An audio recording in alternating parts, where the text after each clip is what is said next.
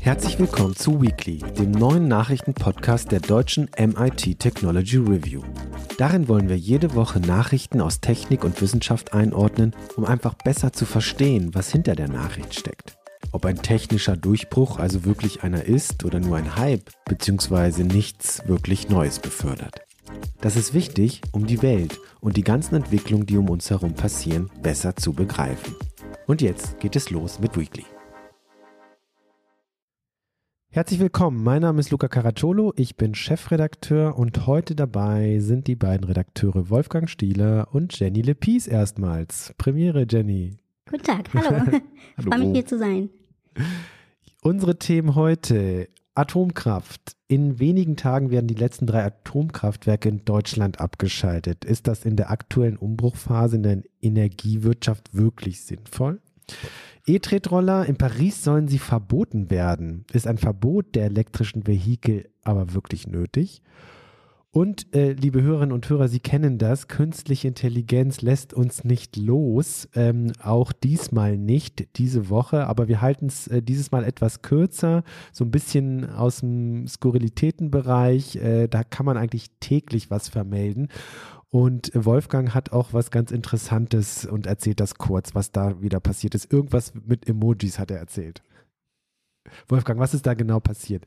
Also, ähm, ja, wir machen es im wahrsten Sinne des Wortes komprimiert. Letzte Woche sorgte ähm, in den sozialen Medien ein, äh, eine News für ein bisschen Aufregung, nach der GPT-4, das große Sprachmodell, in der Lage ist, ähm, Text zu komprimieren.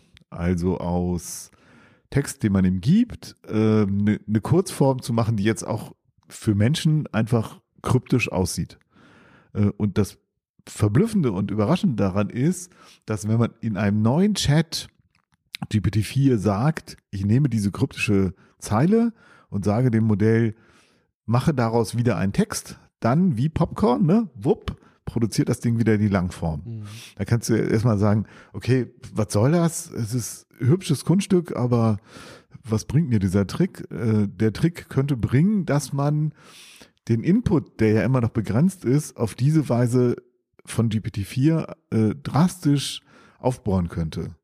Und äh, das hat zweierlei Nutzen. Einmal könnte man ihm dann sozusagen, dem Modell dann sozusagen ein ganzes Buch als Input geben und sagen, mach mir mal eine Zusammenfassung davon, was einfach im Moment aufgrund der Begrenzung der Zeichenzahl nicht möglich ist. Und das Zweite, und da komme ich zu dem Tool mit den Emojis, ist halt, dass Input für äh, GPT-4, wenn man die API benutzt, halt äh, kostet. Und also sowohl Input als auch Output, das wird ja nach, nach Tokens, also nach Anzahl der Wörter im Prinzip ganz grob abgerechnet. Und je mehr du da reinsteckst und je mehr das Ding raustut, desto teurer wird es für dich als User. Also Hauptred-User. Genau, anders als wenn man es einfach nur abonniert hat, genau, ne, ja. ähm, kann man es endlos nutzen mit ein paar Restriktionen, aber die API ist restrikt, also auf die Tokens äh, beschränkt. Ne? Ja, das wird dann eben nach Anzahl der, der, der Tokens abgerechnet. Ja, ja. Ne? Mhm. Und Prompt Reducer ist jetzt ein Tool, das aus einem Input-Text mithilfe des Sprachmodells, äh, äh, also die die die äh, äh, promoten das als, als eigenen Dienst. Ne? Die nutzen auch das Sprachmodell, aber machen daraus dann Emojis, eine Reihe von Emojis. Sieht, sieht putzig aus. Die äh, ähm, GPT-4 versteht. Und wenn man diese, diese Emojis als Prompt benutzt, dann wandelt GPT-4 das intern wieder um in einen richtigen Prompt und gibt den richtigen Output. Also ob das funktioniert, weiß ich nicht. Vielleicht ist es auch eine abgefahrene Aprilscherz. Ich habe es noch nicht ausprobiert. Aber das bedeutet, ich könnte schreiben, äh, äh, bitte schreib mir einen Songtext in der und der Stimmung, Emoji. Und nicht äh, zwei Sätze lang erklären, äh, bitte etwas melancholisch, aber nicht zu sehr, sondern wenn man den richtigen Emoji findet, dann könnte man das ausprobieren. Also ChatGPT oder GPT-4 versteht Emojis. In gewisser Weise scheint das der Fall zu sein. Wie gesagt, da muss man nochmal ausprobieren, aber, aber. Aber auch die Geschichte vorher ist ja abgefahren. Also das hat ja, das wurde ja nicht von OpenAI quasi als Funktion eingebaut, sondern Nein. das ist von sich aus hat es irgendjemand probiert und es hat funktioniert. Das ist Gehört ja sehr zu der, zu der, zu der großen Kiste an Dingen, die offensichtlich in diesem Modell drinstecken, ohne dass man es vorher gewusst hat, ja. ja. Und dann denkt man manchmal, meine Güte, was geht da noch, ohne dass wir äh, Erschaffer quasi da irgendetwas das, intendiert haben? Das ist die große Frage, genau. Gut, heute etwas kurz, deswegen beenden wir das an der Stelle. Wir wollen über Atomkraft sprechen.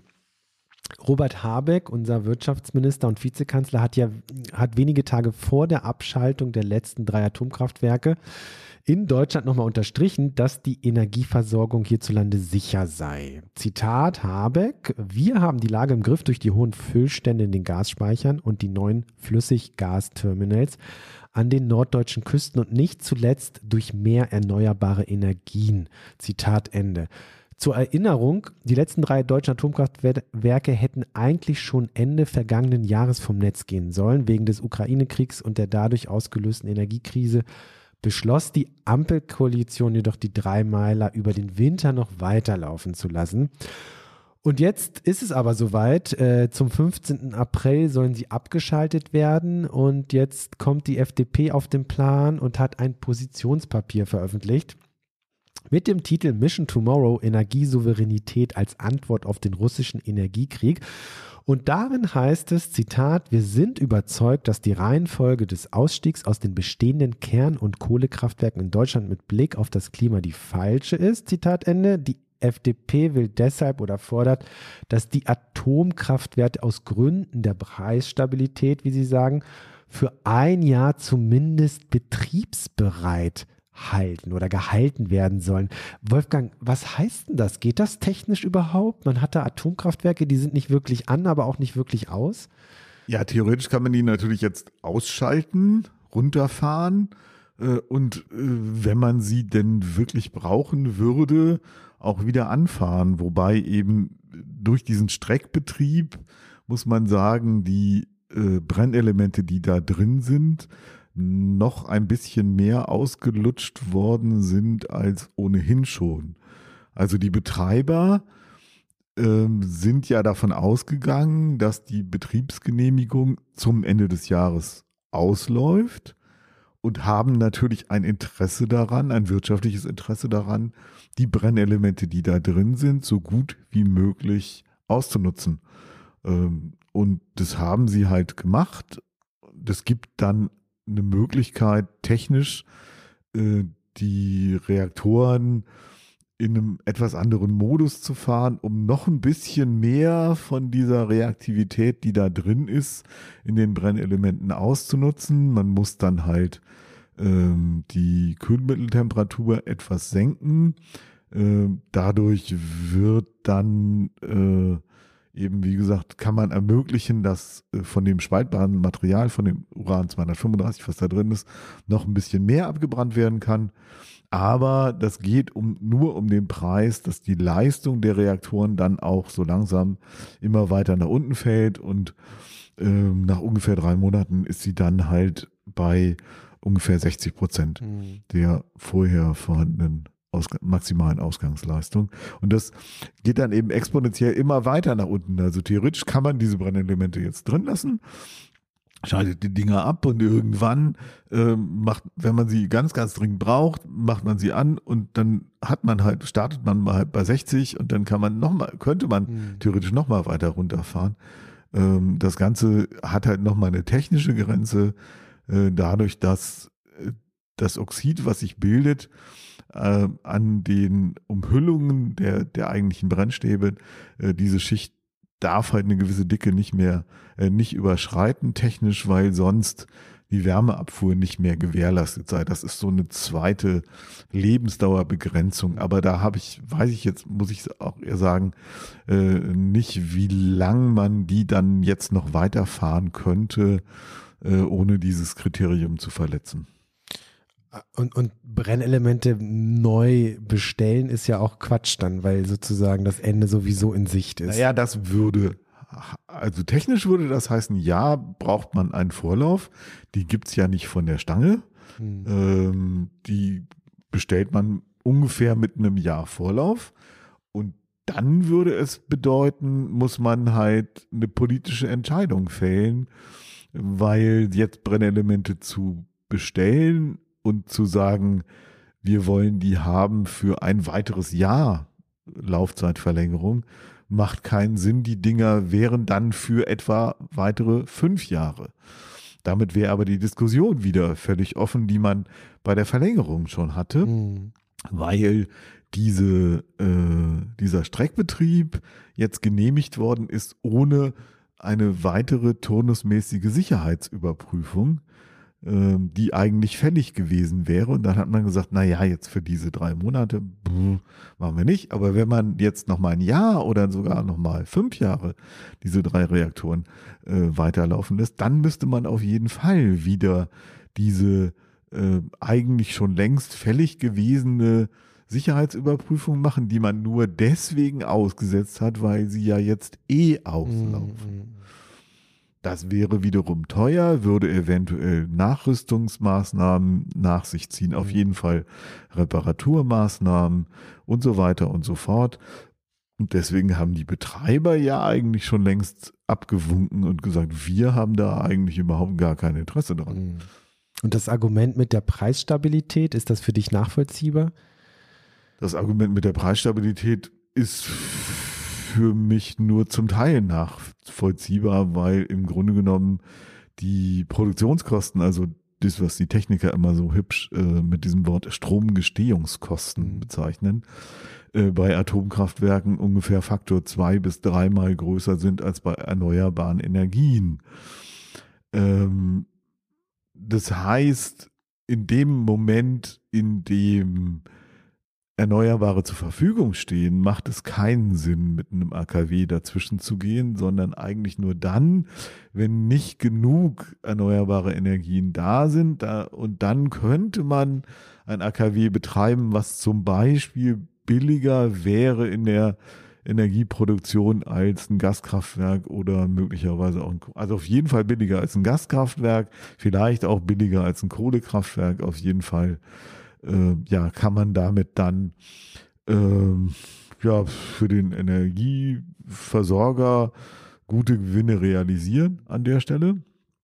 Ähm, das Problem ist nur, dann müsste man auch wieder das Atomgesetz ändern, nicht nur die Betriebsgenehmigung, sondern insgesamt auch die zu produzierenden Strommengen. Also das war jetzt der Witz, ne? Also dass bei dieser Verlängerung der Laufzeit äh, zwar die Laufzeit verlängert worden ist, aber nicht die absoluten Strommengen, äh, die die Versorger produzieren dürfen mit diesen Reaktoren, weil sie nämlich schon mal kassiert haben für die äh, ähm, äh, nicht mehr zu äh, realisierenden Strommengen nach der Abschaltung. Mhm. Dafür haben sie ja schon eine, eine Entschädigung bekommen. Mhm. Äh, und wenn man jetzt sagt, okay, also wir erhöhen die Strommengen doch nochmal nachträglich, dann müsste man die Frage stellen, was ist denn jetzt eigentlich mit diesen Entschädigungszahlungen mhm. passiert? Ich nehme an, diese Frage hat die FDP nicht beantwortet. Sie hat immerhin 14 Seiten zusammengeschrieben, was genau drin steht, weiß ich auch nicht. Aber Wolfgang, ganz kurz, wenn wir bei dem Thema nochmal bleiben. In Deutschland ist der Atomausstieg mehr oder weniger ja, also Ace entschieden. Äh, ob es jetzt wirklich schon zum 15. April zu Ende geht oder doch noch ein bisschen länger, wird sich zeigen in der Diskussion. Aber technisch gibt es ja trotzdem eine, eine, Weiterentwicklung von Atomkraft. Ne? Vielleicht können wir da nochmal ganz kurz drauf eingehen. Ähm, und zwar gibt es Entwicklungen in vor allen Dingen zwei Bereichen. Also bestehende Konzepte werden weiterentwickelt, hier insbesondere die Druckwasserreaktoren und dann gibt es komplett neue Konzepte. Das sind diese sogenannten Small Module Reactors, also SMRs. Das sind so kleine Modulare. Ähm, kannst du das kurz erklären? Wie sieht das da aus bei diesen beiden? Ich, ich habe nochmal nachgelesen. Äh, vor un ungefähr einem Jahr habe ich das letzte Interview dazu geführt. Äh, mit Christoph Hissner, einem äh, Experten vom äh, Öko-Institut in Darmstadt, äh, der sich ganz viel damit beschäftigt hat, die eine ausführliche Untersuchung dazu gemacht haben. Ähm, und im Grunde genommen sind die Argumente noch genauso wie damals. Also die Idee ist, wir bauen kleine Reaktoren, äh, und äh, bauen die, konstruieren die so, dass die Produktion hochgradig standardisiert ist. Dadurch senken wir die Produktionskosten. Das wären und weil die SMRs, ne, ja, ne, diese Small Modular Reactors. Die, die kleinen und also auf der technischen Ebene äh, muss, kann, kann ich gleich noch was dazu mhm. sagen, was das äh, wie genau die Dinger dann funktionieren mhm. sollen. Ähm, und äh, damit diese Rechnung aus, aufgeht, äh, müsste man aber halt tatsächlich so eine Produktionskette von relativ vielen kleinen modularen Reaktoren errichten. Man, also es gibt Überschlagsrechnungen, dass man ungefähr 1000 von diesen Dingern bräuchte, bevor diese Kostensenkung überhaupt wirklich zuschlägt. Weil natürlich muss man auch diese Technik entwickeln, man muss die äh, Produktion aufbauen etc. Also 1000 kleine modulare Reaktoren. Ähm, das ist schon mal eine ganze Menge. Äh, und technisch ist es auch so, dass es da dann eben ganz viele verschiedene Ideen gibt, was man machen kann. Und was technisch am weitesten entwickelt ist, ist auch eine ähnliche Technologie äh, wie bei den äh, konventionellen Atomkraftwerken, die wir jetzt haben, also Druckwasserreaktoren im Prinzip, also kühlen mit Wasser. Und das bedeutet, dass man äh, langsame Neutronen zum Spalten von Uran 235 äh, benutzt. Das andere wäre, schnelle Neutronen zu benutzen, im Prinzip sowas wie schneller Brüter, ähm, dann darf man aber kein Wasser nehmen als Kühlmittel und als Moderator, um die Neutronen zu bremsen, sondern muss was anderes nehmen, was die Neutronen nicht so sehr bremst. Also flüssiges Metall, zum Beispiel flüssiges Natrium. Da gibt's auch schon einzelne Prototypen, die laufen, aber diese Technik ist längst nicht so weit entwickelt. Hm. Es gibt da noch jede Menge offener Fragen. Es gibt wilde Konzepte, aber bisher noch nicht so den Durchbruch, dass man sagen könnte, hey, das ist eine erprobte Technik, die mhm. funktioniert auf jeden Fall. Also bei diesem äh, flüssigen Metall, also zum Beispiel eben flüssiges Natrium oder Blei, hat man halt immer das Problem, äh, wenn Natrium in Verbindung mit Wasser kommt, ist es halt sehr reaktiv. Äh, um, ja, und äh, Bleireaktoren sind im Prinzip, also mit Blei gekühlte Reaktoren sind im Prinzip aus dem militärischen Bereich äh, bekannt, aber da gibt's halt auch nur sehr kleine. Ne? Mhm. Und es ist noch eine völlig offene Frage, was passiert, wenn man dieses Konzept jetzt aufbläst und sagt, wir gehen von, sagen wir, 20 Megawatt auf 200 oder vielleicht sogar auf 500 oder 600 mhm. Megawatt.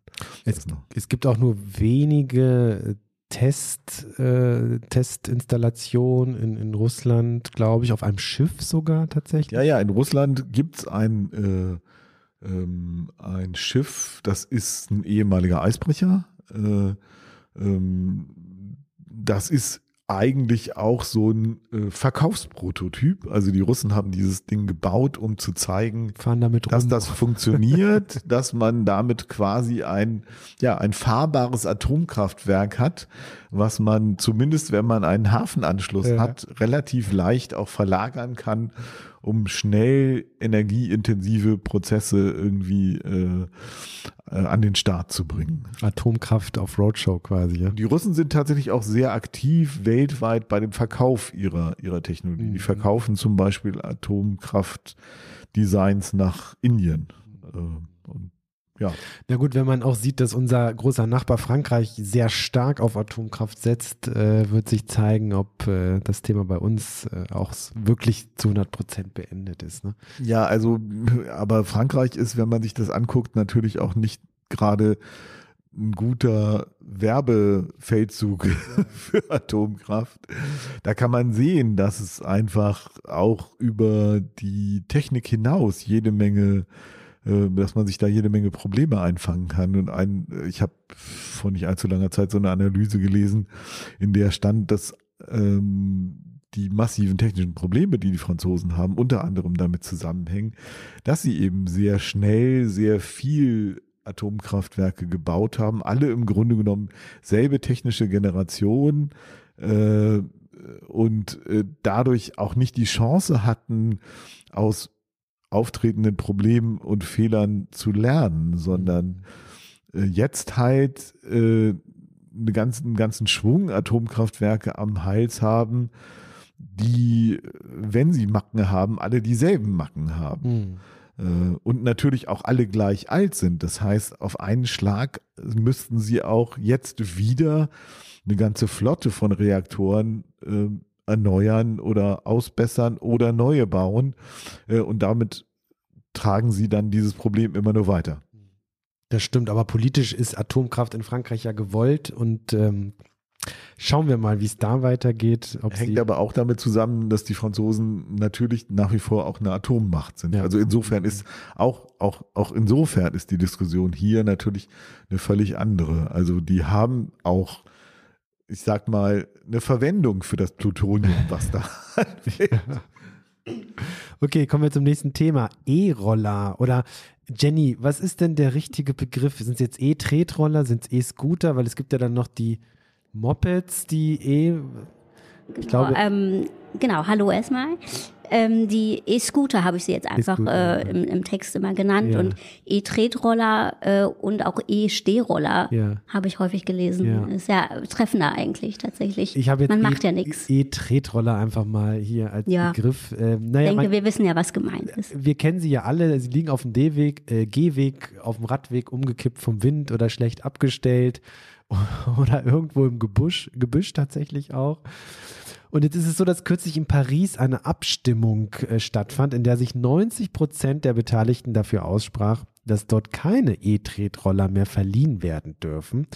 Die Pariser Bürgermeisterin Anne Hidalgo versprach nach der Abstimmung, den Willen des Wahlvolks umzusetzen. Hidalgo selbst hatte sich zuvor bereits auch als Gegnerin der Roller gezeigt. In Paris bieten bislang drei Vermieter rund 15.000 E-Tretroller an. Ihre Lizenz läuft allerdings jetzt Ende August aus.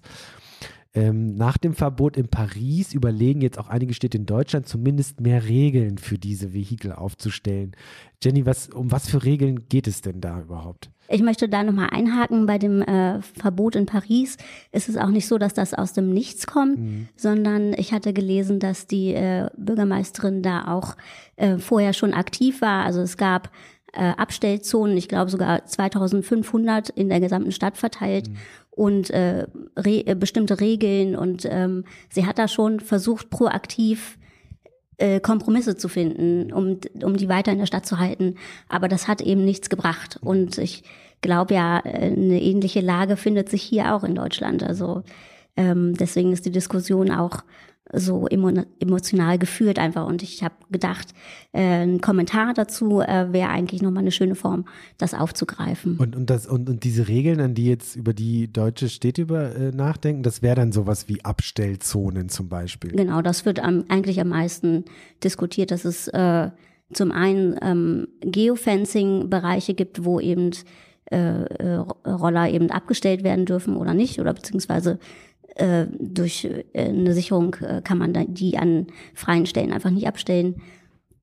Oder eben ähm, verschiedene Städte versuchen eben mit äh, dezidierten äh, Abstellzonen da äh, Flächen zu schaffen, eben ja, Parkflächen sozusagen mhm.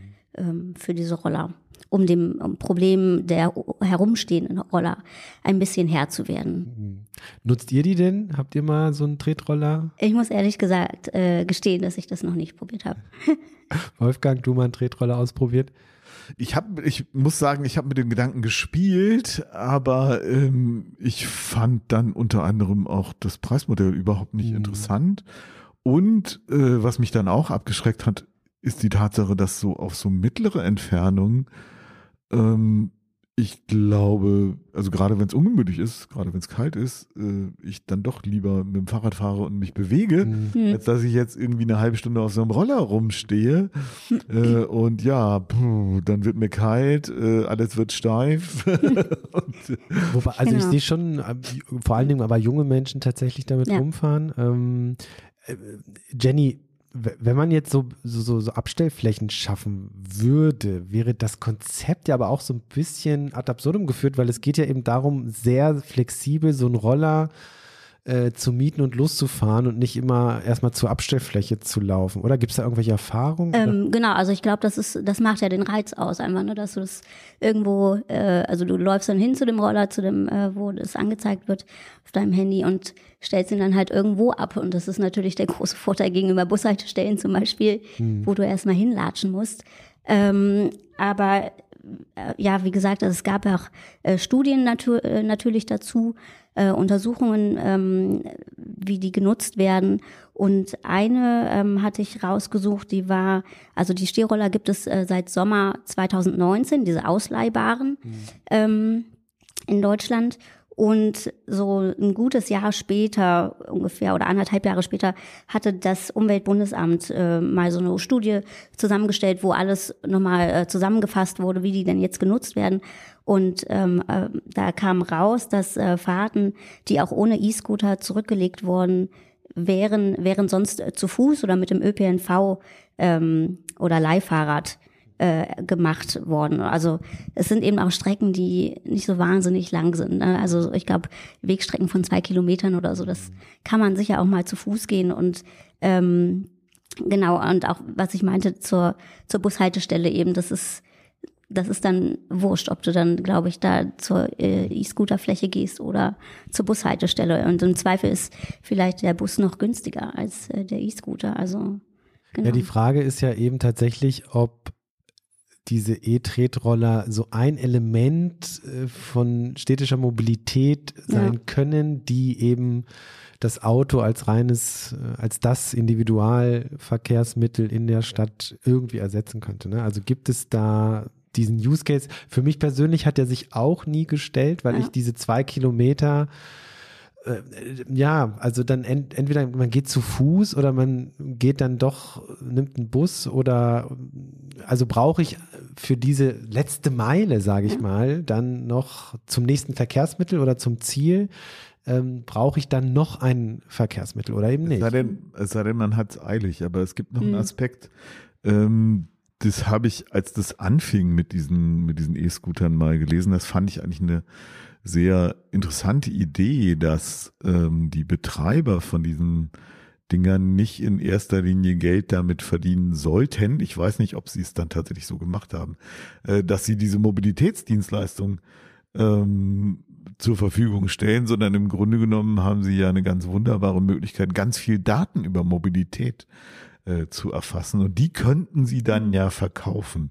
Die, die Idee scheint sich jetzt aber nicht so durchgesetzt zu haben. Ich, Und das fun funktioniert gewesen, natürlich ja. auch nur dann, wenn man die Teile wirklich überall aufnehmen und überall wieder abstellen kann. Mhm. Also spätestens mit so einem Konzept und mit diesen Einschränkungen, die ja in immer mehr Städten dann wahrscheinlich greifen werden, dass du nur noch auf bestimmten Flächen dann parken kannst, äh, ist die Idee natürlich dann auch wieder weg. Ja, also die Datenquelle wieder. wird dann zumindest erheblich verfälscht. Genau, ist dann wieder eine äh, Lücke in den Daten sozusagen.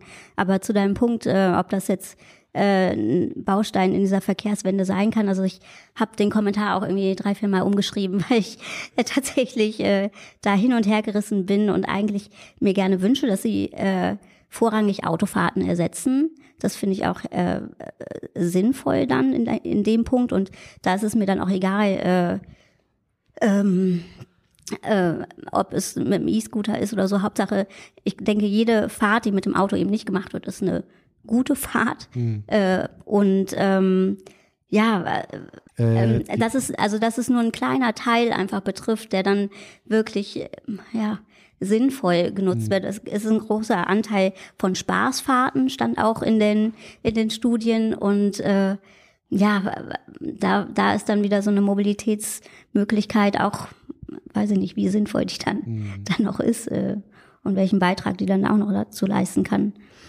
äh, wenn man alternativ zu Fuß gehen kann zum Beispiel. Ja, zu Fuß gehen das ja. ist, glaube ich, auch ein gut. Das vergisst man immer so ein bisschen. Ja. Äh, zu Fuß gehen ist auch eine Mobilitätsart, eine, eine Möglichkeit, sich vorzubewegen. Genau, und auch also, sehr schön, wenn man dann nebenbei Pod Podcast hören kann. Äh, genau. Zum Beispiel. Gut, kommen wir abschließend zu unserem Tipp der Woche. Ich ganz kurz und dann hat Wolfgang noch ein interessantes Buch gelesen. Ich habe einen äh, Film gesehen über Ostern, äh, der hat erstmal nichts mit Technik zu tun. Doch, der hat schon mit Technik zu tun. Also es geht um Straight Outta Compton. Äh, von 2015, ein Kinofilm. Die meisten von Ihnen würde, werden sicherlich das Album kennen. Ähm, es geht ja um NWA, diese Hip-Hop-Formation mit Dr. Dre, Ice Cube, Easy E und wie sie alle hießen. Also der Beginn der Westside des äh, Westside Hip-Hop und äh, wirklich schön verfilmt. Man, man bekommt so ein bisschen die äh, Anfänge mit, ein toller Soundtrack natürlich, wer auf Hip-Hop steht und vor allen Dingen auch die Streitigkeiten, die eigentlich schon ja, ab Werk in dieser ganzen Geschichte angelegt waren. Ähm, Stichwort Management, Stichwort Verträge. Ice Cube ist als erster rausgegangen, hat sich, äh, hat dann selber Karriere gemacht. Der nächste war Dr. Dre und ähm, ja, einfach insgesamt gut, äh, gut, sehr gut dargestellt, meiner Meinung nach. Gibt es bei Amazon Prime inklusive, gibt auch eine, einen Director's Cut, der sogar fast drei Stunden geht, nochmal länger ist als die normale Version. Also wer auf Hip-Hop steht und vielleicht auch mal über die Anfänge in so einem eher Entertainment, in einer Entertainment-artigen Art äh, mal aufgeklärt werden will, dem empfehle ich diesen Film sehr. So, und jetzt hat Wolfgang ein Buch über Farben gelesen. Ja, lass, lass, lass uns noch ein bisschen rumnörden. also ich habe ähm, ähm, ich bin mehr oder weniger zufällig über ein älteres Buch von Philip Ball gestolpert. Philip Ball ist eigentlich ein, ja, ein Science Writer, äh, ein Journalist, der ganz viel in Nature geschrieben hat, ich glaube auch immer noch schreibt, ähm, und der aber auch eine unglaubliche Menge an Büchern geschrieben hat. Und der mir aufgefallen ist, weil er ein ganz hervorragendes Gespür für Themen hat. 2004 hat er Critical Mass geschrieben, ein Buch über ja wissenschaftliche Theorien, wie man Gesellschaften lenken kann.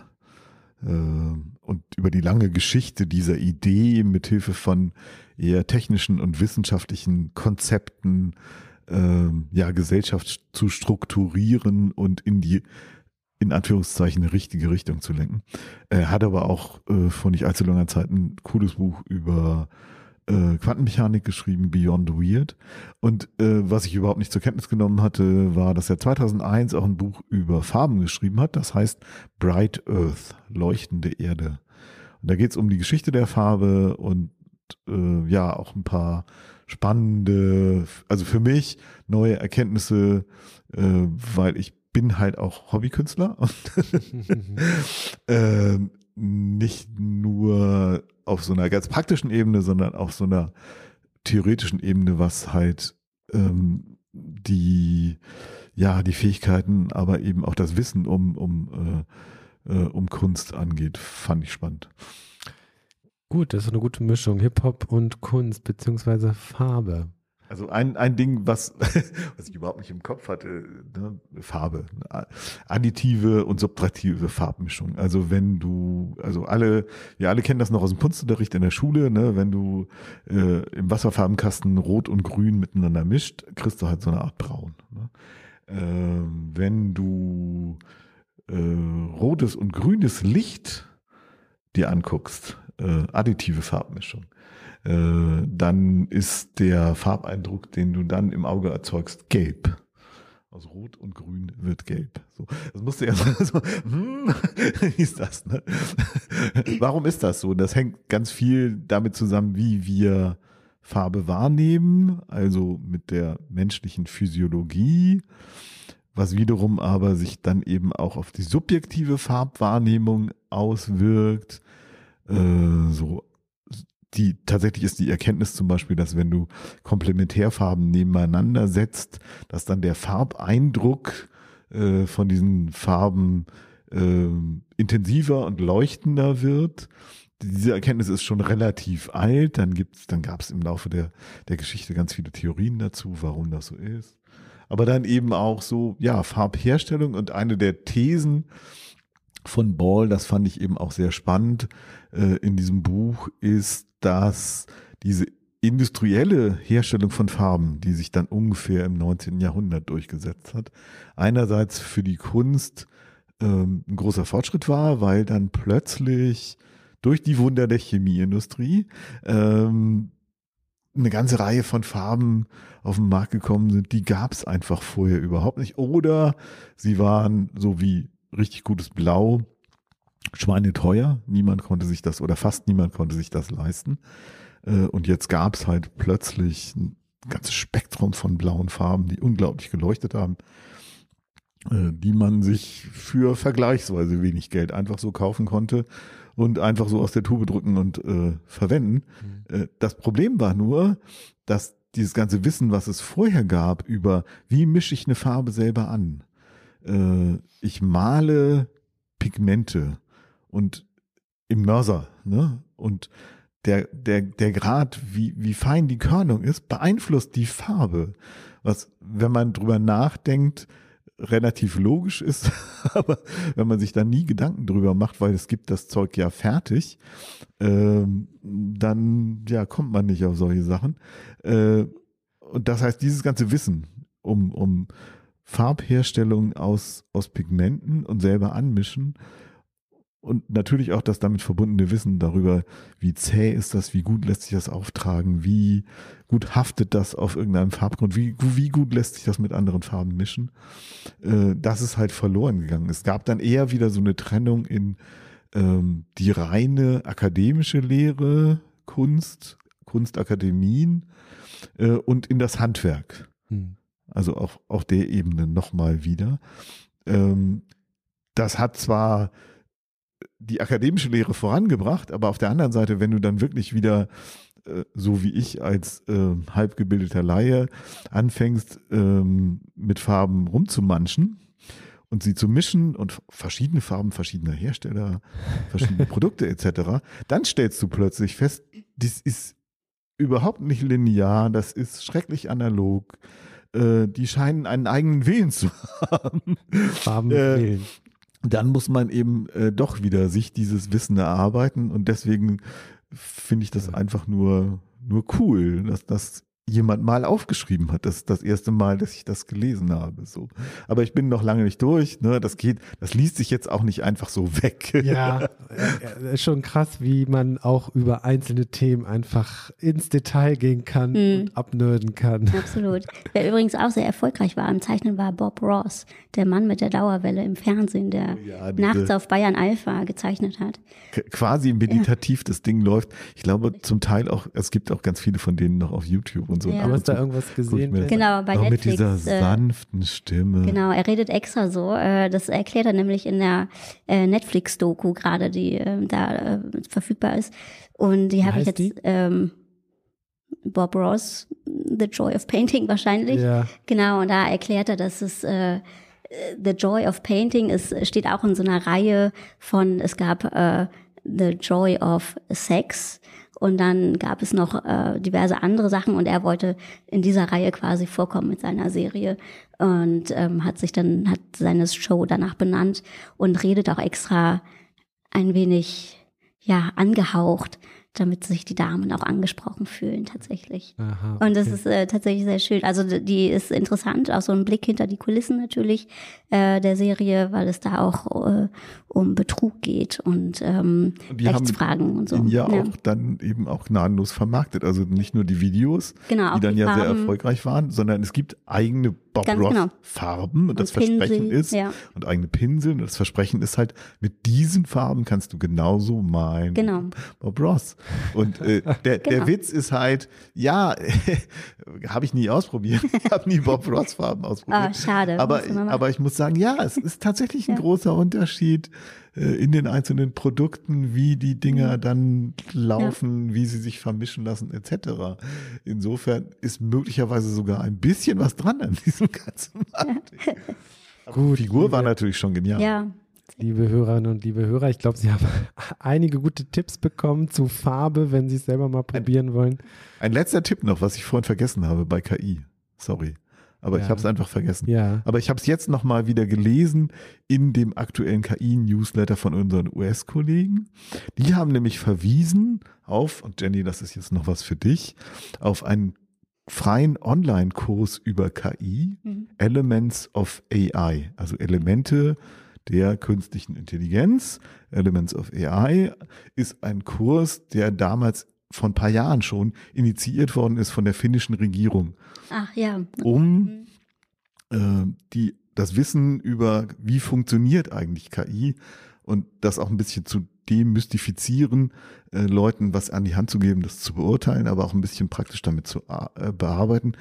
Diesen Kurs haben die US-Kollegen nochmal wieder empfohlen. Wir haben den auch vor Jahren schon mal im Heft besprochen. Diese Empfehlung kann ich jetzt nur noch mal wiederholen. Den gibt's immer noch. Und immer noch ersten, kostenlos. Der, immer noch kostenlos. Der erste Teil ist mittlerweile eben auch seit diversen Jahren schon auf Deutsch, Elements of AI. Der zweite Teil, Building AI, ist nach wie vor leider nur äh, auf Englisch verfügbar, aber kann man sich angucken, ist spannend, viel Info, äh, Übungen, Fragen dazu, im zweiten Teil sogar auch Programmierübungen, sehr coole Sache. KI, Hip-Hop und Farben. Liebe Hörerinnen und Hörer, das war's für diese Woche. Bis nächste Woche. Tschüss. Tschüss.